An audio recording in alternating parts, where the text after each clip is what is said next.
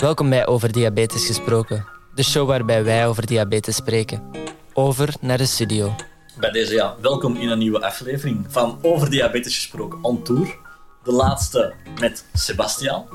Sebastian, ik zou zeggen, vertel eens een klein beetje meer over jezelf. Ik ben Sebastian, 27 jaar oud en ik woon in het prachtige Den Haag. Mooie stad achter de duinen, zeggen we in Zeker. Nederland. En, eh, dicht bij zee. Het zonnetje schijnt vandaag. Ik ehm, heb mijn gasten net voorzien van lekkere koffie. Ja, zeker, zeker. Heerlijke Grote koffie. passie van mij nog steeds. Ik heb eh barista werk erop zitten, maar brand het nu nog wel eens zelf. En eh, heb een fijne espresso machine thuis. Ja, ik heb er net tegen geproefd. Ik moet wel eh, eerlijk toegeven, was wel, eh, wel heel lekker. Sterk ook wel. Ja, Maar eh, ja, van waar komt die passie dan eigenlijk? Dat was eh, omdat koffie heel erg verbindt. En ik heb in koffie gewerkt als barista. Ik heb later voor ook nog eens een keer een diabetesproject zelf koffie gebrand en verkocht. Ja, klopt. Heb ik nog uh, Talita ook eh, zien van komen. Ja. Merkte toen echt dat koffie zoveel meer is dan alleen een bakje met cafeïne. Dat is waar. Dan, Ja. het, het maakt echt gesprekken, je verbindt mensen. Het doet zoveel meer dan alleen maar energie geven. Dus koffie is nog steeds een passie, ook al zit ik nu eh, in verzekeringen op kantoor.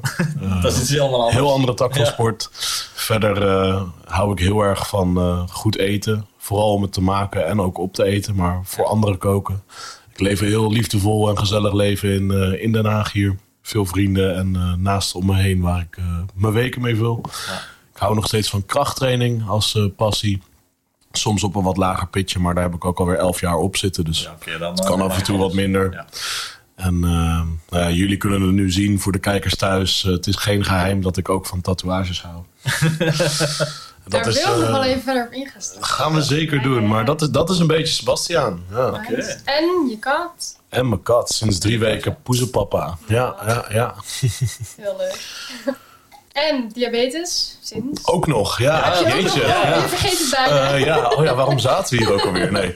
Eh, sinds 2005, eh, december. Dus inmiddels alweer eh 17 jaar op de teller. En mijn 18e medaille mag Ja. ik ophalen december. Ja, het hele teken. Ja, ja, ja.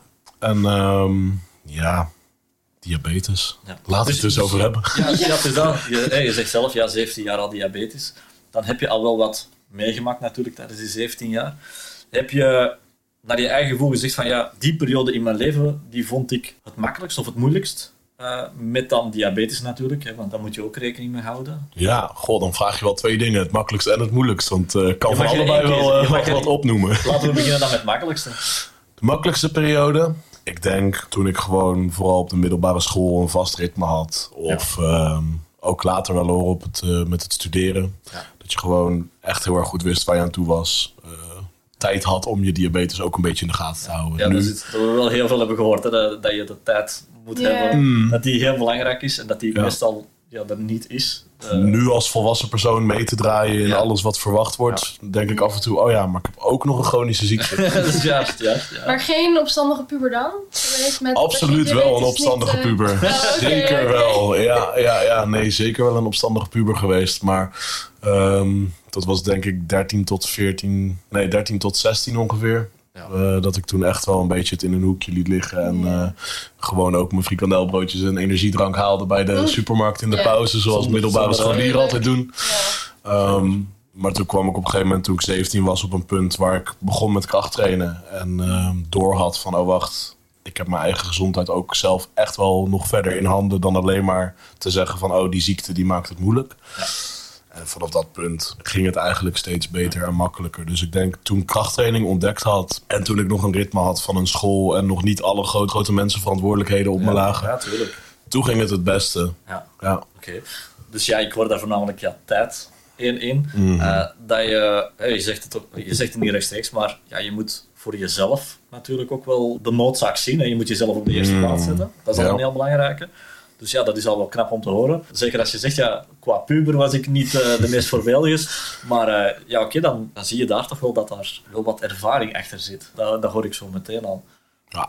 ja, kan je na 17 jaar wel het een en ander vertellen. Ja, dat is waar. eh, Dat is waar. Dat, Ik praat er natuurlijk ook veel over. Ik zei het net al tegen jou. En ik heb er al wel een tijdje op zitten ook dat ik online wat meer over diabetes deelde. En Ja. Mijn naam uh, Insulin Junk is natuurlijk Ja, ook niet, denk- niet onbekend daarvan. Inderdaad, hè, Diace kende jij minder. Ja. Nu, eerlijk gezegd, ja, ik kende jou ook nog maar sinds een paar maanden. Ja. Dus eh, inderdaad, ja, eh, je hebt... Voor ons ben je bekend. Junk. Ik geloof er sowieso in Ik dat heb dat ooit een bekend is. insulinepen in zijn borst. Is het echt? Op de foto, op de foto. Ah, Oké. Zonder naald. Zonder naald. Wat een geschiedenis. Ja, dat was eh, 2016. Zelfs over de grens was dat. Het was Ja. eh, in Berlijn. Oké. Toen mochten we samen mochten we de ATTD bijwonen, volgens mij was het. Ja, die nu terug in Berlijn was. Ja, ja. Klopt. Ook dit weekend, ja. gekke Maar ja, er zijn, er zijn leukere dingen dan ATD. Zoals dit. Zoals dit, Ja. uiteraard. Ja. uiteraard. Oké, nee, kijk, dat, dat wist ik zelfs niet, dat, eh, dat jullie al een, een mooie Mm. ja, diabetesband Ik heb ook eh, geleerd hebben. van Sebas. Want ik had toen nog niet zo heel lang diabetes. En Ja. ja. Ja, je hebt ook een opleiding gedaan in voeding, Mm. diëtiek volgens mij. En Eigenlijk afgestudeerd diëtist. Ja, en ik wist helemaal niet dat bijvoorbeeld eiwitten ook, dat je daar soms ook voor moet spuiten als je er veel neemt, dat soort dingen. Ja. Dat heb ik dan Sebas geleerd Kijk toen ik aan. nog maar net een diabetes was. De grootmeester eigenlijk. Ja. Ja, ja, ja.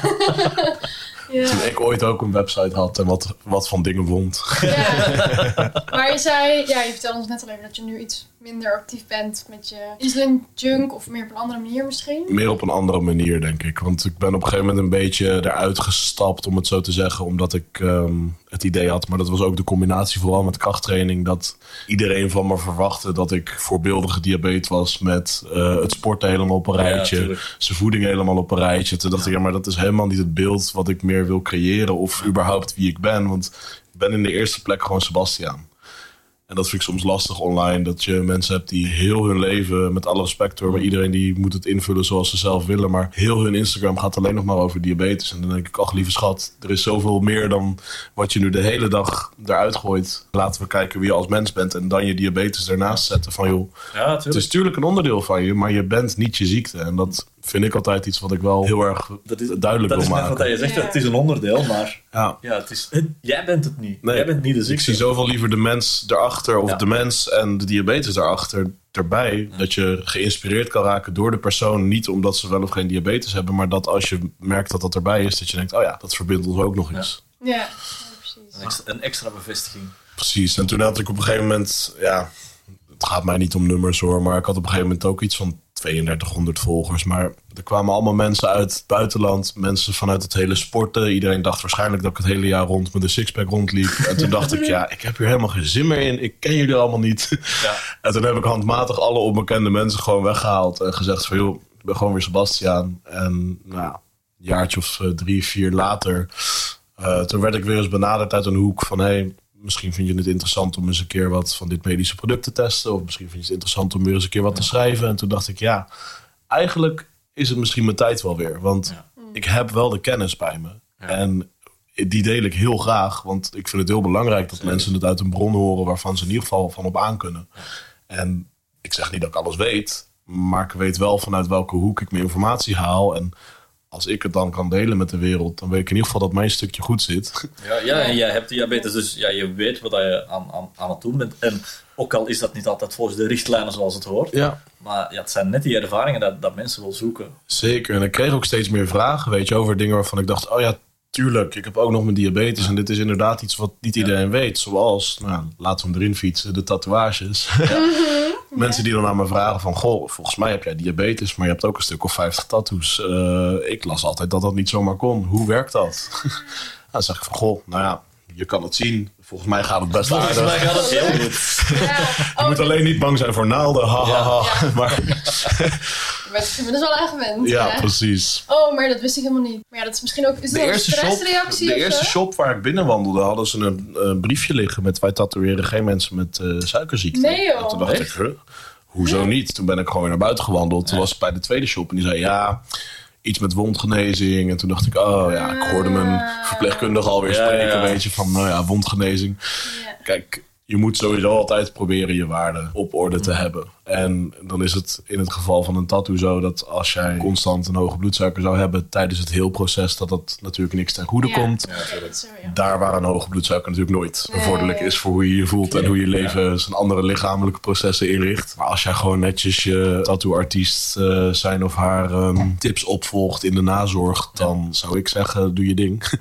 Ja, ik wist zelfs niet dat er een issue was uh, met, Ja? met tattoos en Nee. diabetes. Kijk. Maar merk je ook echt, merk je wel iets, zeg maar, of is het puur echt dat herstelproces? Ik merk er zelf helemaal niks van Ah. dat het iets kan beïnvloeden. Ik heb wat dat betreft voor tatoeages dan volgens mij gewoon een huid die daar gewoon goed op reageert. En zolang je ook een goede shop kiest, weet dat je artiest wat ervaring heeft, dan denk ik dat je gewoon kan. Zit je eh, al een eh, los kan gaan. heel eind verder natuurlijk. Ja, zeker. En je hebt ook een paar diabetes gerelateerde tattoos. Ja. Voor de luisteraars kan je ze omschrijven. Ja. Ja, zullen we gewoon beginnen bij de eerste? Dat was ook mijn eerste tattoo ooit. Eh, Ah. Het kleine blauwe rondje. Jullie Ja. allemaal denk ik niet onbekend. Eh, het internationale logo voor.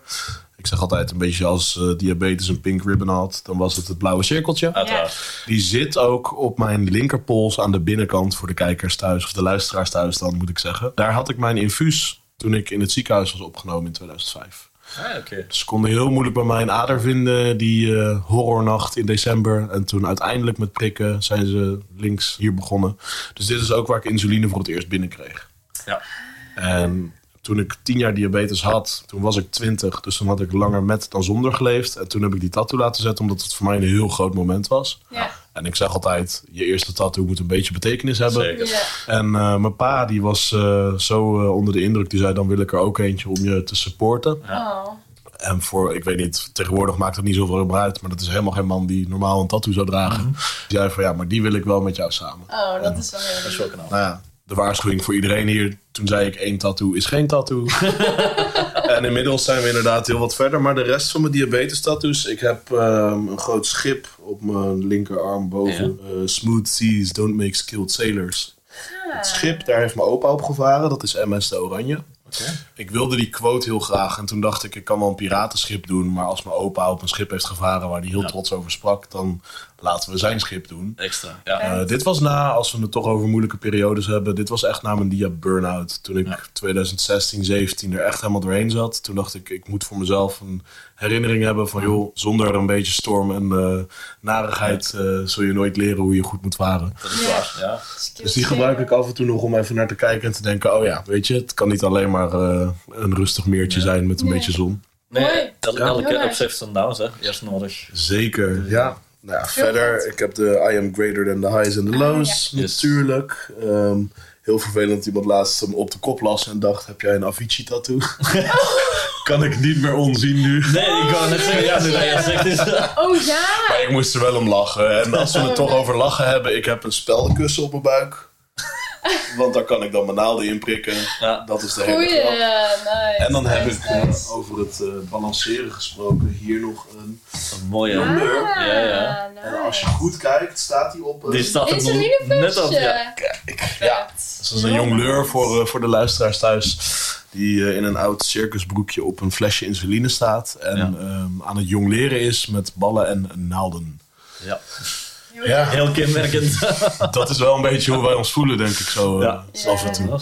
Heel nice. Ik Ja. Ja, zeker. En ik vind je espresso, of wat is het? Ja, espresso Die vind ik toch ook wel heel leuk. Espresso yourself. Ja. ja, ik hou ook heel erg van woordgrapjes. Dus eh, koffie en woordgrappen samen, dat is, dat is ongeveer wie ik ben. ja, Mooie samenvatting. Ja, Ja. ja. echt heel tof. ja. Zeker. Hoeveel tattoos heb je in totaal? Ik had laatst geteld. Als we mijn hele rug als één ding tellen, dan ongeveer 48. Als je je rug als één ding telt. Ja. En als je alles apart zou tellen, Dan gaan we veel. richting de 60, 70, denk ik. Maar ja, dan denk ik wel dat jij het levende bewijs bent dat tattoos en diabetes Inderdaad. eh, ja. ja, toch wel samen gaan. op zich wel, op zich wel lukt. Ja, ja, ja. Ja. Zeker, zeker. Ja, en je noemde het net al even, je diabetes burn-out. Ja, Wat, wat hield dat in voor jou? voor mij was dat een periode waar ik ehm, niet heel goed begeleid was in de nieuwe technologie die toen een beetje aan Hoe oud eh, was je de orde kwam. Dat was 2016, 17, dus dat is inmiddels alweer een jaartje of eh, zeven geleden. Ja. Rond, rond mijn twintigste. Rond de 20. Ah ja. Eh, dus begin twintig. En ehm, ik kreeg altijd van mijn ziekenhuis, toen ik nog in een kleinschalig ziekenhuis zat, waar ik ook opgegroeid ben, gewoon vroeger bij mijn ouderlijk huis, kreeg ik altijd een beetje voorrang op de nieuwere technologie. Oké, ja. Omdat het een beetje verder door niet heel veel mensen gebruikt werd, zei mijn diabetesverpleegkundige vroeger van, ja, Sebas, ik heb hier eh, een nieuw pompje, ik heb een nieuw metertje. Wil je dat Wil je het proberen? Nou ik hield van gadgets en ik hield van computertjes en spelcomputers, dus ik vond dat allemaal wel eh, tof dat dat ook bij mijn diabetes mocht. Ik had een van de eerste freestyle sensoren. Ik had een van de eerste sensoren. Nice. Ehm, en dat was een eh, best wel groot apparaat. Maar daar kon ik mijn bloedsuikers de hele dag op bijhouden. En als je daar weinig begeleiding in krijgt. En ik was dus nog steeds bij dat kleinschalige ziekenhuis. Maar ik studeerde al wel in, eh, in Amsterdam. Woonde op mezelf. Dan ga je denken, perfectionistisch als je soms bent. Nou, eens kijken of we onze bloedsuiker tussen de 4,4 en 6,7 kunnen houden. Toch? Niemand had me uitgelegd wat streefwaarden waren. Het was gewoon van, joh Sebas, hier heb je een nieuwe sensor, hier heb je een pomp. Succes. En zeker toen ik een gekoppelde sensor en een pomp had, waar je de grafiekjes ook kon zien terwijl je je pompje in je hand had, had ik echt een soort van triggerfinger ontwikkeld. Voor elk pijltje wat omhoog Ja, ging, dat ik dacht, zonder dat ik logisch nadacht, zonder dat ik echt goed had bedacht van, oh ja, wacht, insuline is pas over een tijdje actief. Ja. Dat wat je nu in beeld hebt, dat loopt achter. Ja. Dat Nou, moet je ja, heel anders inrichten. en tegenwoordig kunnen we natuurlijk hele mooie loops bouwen en hebben we steeds slimmere systemen. Maar toen was ik gewoon de schakel tussen mijn pomp en eh, wat er op mijn sensorgrafiek gebeurde.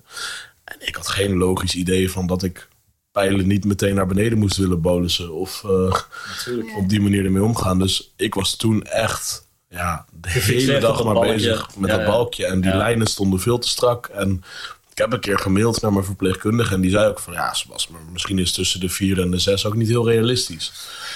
Maar dat Ja. ook wel weer losgelaten. En ik was niet heel erg in beeld bij dat kleinschalige ziekenhuis. Omdat ik natuurlijk in de grote stad woonde. En een beetje daartussen gevallen. Tussen de zorg en ja, steeds maar doorgegaan. En was toen natuurlijk jong. Ik was aan het sporten heel fanatiek. Ik deed ook gewichtheffen, powerliften. Ik heb wedstrijden meegedraaid toen. Dus ik trainde vier, vijf keer in de week. Ik deed mijn studie. Eh, en combineerde dat dan allemaal met mijn diabetes. En nog een klein beetje bijbaantje in, eh, in een supermarkt. Ja, dat is te veel. Zeker als je op die manier je ziekte dan gaat benaderen. En ehm, op een gegeven moment zei, zei alles gewoon stop. Dit moet je niet doen.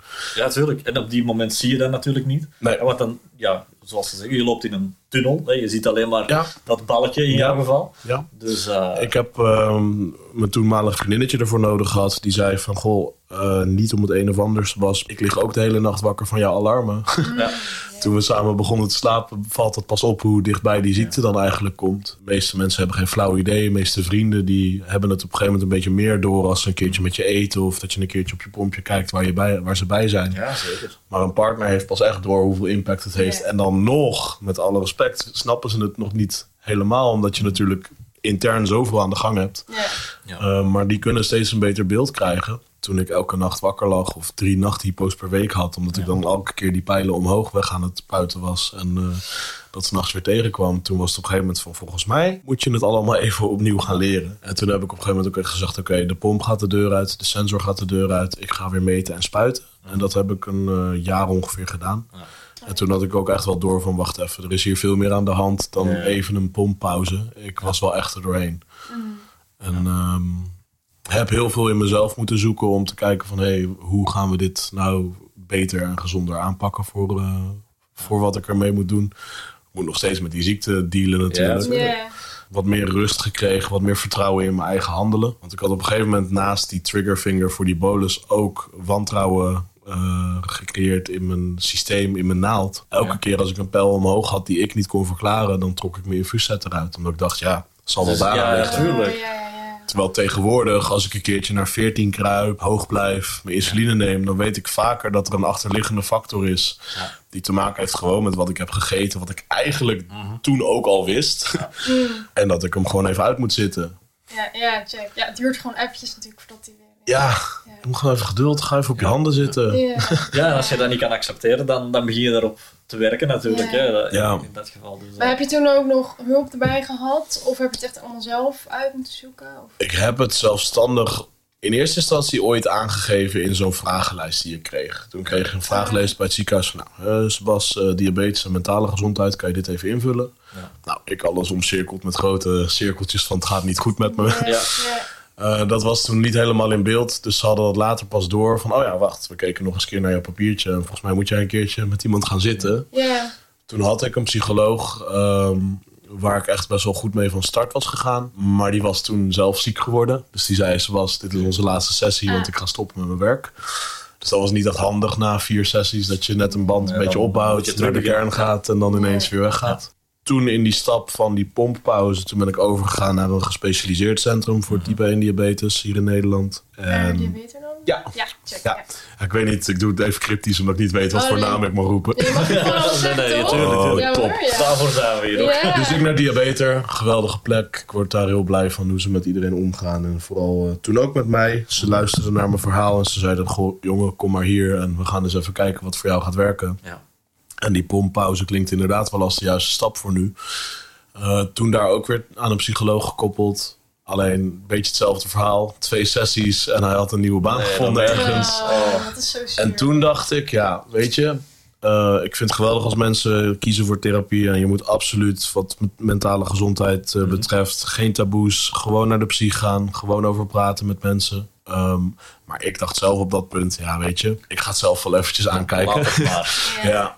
En gelukkig kan ik heel goed praten over alles. En kan ik meestal mijn ei ook wel kwijt bij familie of naasten of vrienden. En eh, niet dat ik die dan wil belasten met alles waar ik mee zit. En als je echt professionele hulp nodig hebt, dan heb je daar natuurlijk altijd wel weer iemand voor nodig. soms is het al voldoende, ja, gewoon.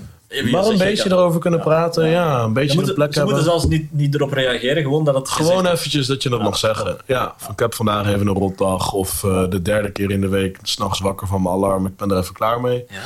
Wat normaal ook is. Dat mag, ja. Ja. Ja, zeker. Dus ja, dat ehm, heb ik de afgelopen tijd niet meer eh, in, in professionele hulp gehad. Maar wel ja, op zo'n manier er zelf echt wel eventjes van geleerd en naar gekeken. En kan er nu ook op terugkijken van goh, het was een heftige maar leerzame periode. Ja.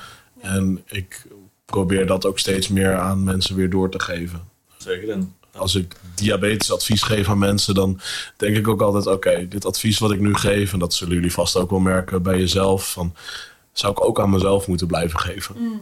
Want hoe vaak is het niet zo dat ik tegen bijvoorbeeld Talit zou zeggen nadat ze heel lekker gegeten heeft en op 18 eindigt van joh, niet zo streng voor jezelf zijn. Iedereen die het, doet ja. eens een keer een andere inschatting van zijn, eh, van zijn maaltijd. En het zit gewoon niet altijd mee. lossen, we lossen het achteraf wel op.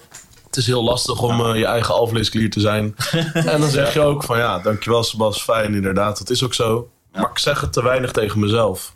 Ja. En dat ben ik de afgelopen tijd meer gaan doen. Dat ik zeg van joh, hey Sebas, wat je normaal tegen al die andere mensen zegt, moet je in eerste instantie ook zelf tegen jezelf kunnen zeggen. Ja. Knap, echt knap. Ja, dan wordt het wat draaglijker. Ja. Ja, inderdaad. Dat zijn, het zijn de puzzelstukjes die voor jou dan natuurlijk heel lange tijd hebben meegemaakt. Maar het valt wel allemaal in elkaar nu. En dat is wel mooi om te horen. Want hoe is het voor jou, second-hand diabetes te hebben? Ja, second hand, hè, inderdaad. Ja, wij maken alles mee buiten de prikken zelf. Ja. Dus eh, ja, wij zien ook eh, de, de ups en downs. Ja. Hij is negen jaar, dus ja, hij maakt ook al wel mee. Hij is bijvoorbeeld nu heel fanatiek met gaming bezig. Ja. Dus we zien daar ook eh, de serieuze stijgingen in. maar als ouder moet je loslaten. Ja. Je mag dat niet... eh, je kan helpen. Je moet gewoon eigenlijk zien dat je klaar staat aan de zijlijn. Ja. En dat is het, het belangrijkste. Want we hebben alle manieren al geprobeerd. Ook eh, met er eh, ja, echt achter te zitten. Ja. Van je moet dat nu, nu eens praten en dit. Helpt Maar niet, hè? wie, wie help je daarmee? Niemand. Nou, goed dat je dat inzicht hebt, want zo hebben mijn ouders mij ook echt geholpen hoor. Ja. Opgevoed om eigenlijk de handen er vanaf te houden. Ja. En wat je zegt, de zijlijn is echt een hele goeie. Ik heb gezegd, ze hebben nooit voor me gelopen. Als in alles voor me weghalen en alles voor Ja. me doen. Eh, ze staan altijd achter me om me op te vangen of naast me om met mij samen er doorheen te gaan. Maar nooit alles voor je wegnemen of het voor je doen. Ja, en dat is niet hard, maar dat is gewoon, je moet het ook zelf Het leren. het is jouw ziekte en jouw Ja, leven. Ja, Ja. zeker. Dus, eh, ik denk dat we daar ineens mee kunnen afsluiten. Ach, nu al. Echt waar, ja. Het is, eh, Maar ja. ik wil nog één vraag stellen. Zeker. Want je, je hebt nu ook laatst op een event gesproken over mental health, diabetes.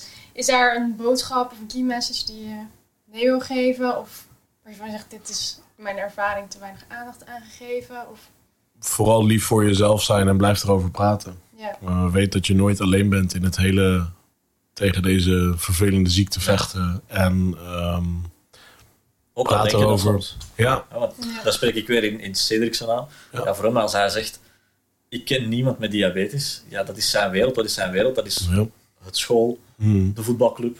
Maar daar stopt het. Ja, Ja, we weten allemaal dat er meer en meer, helaas dan wel, diabetes zijn. mm. Uh, dus ja, je moet ze proberen te connecteren gewoon. En laten we hopen dat dat een beetje met deze podcast ook lukt.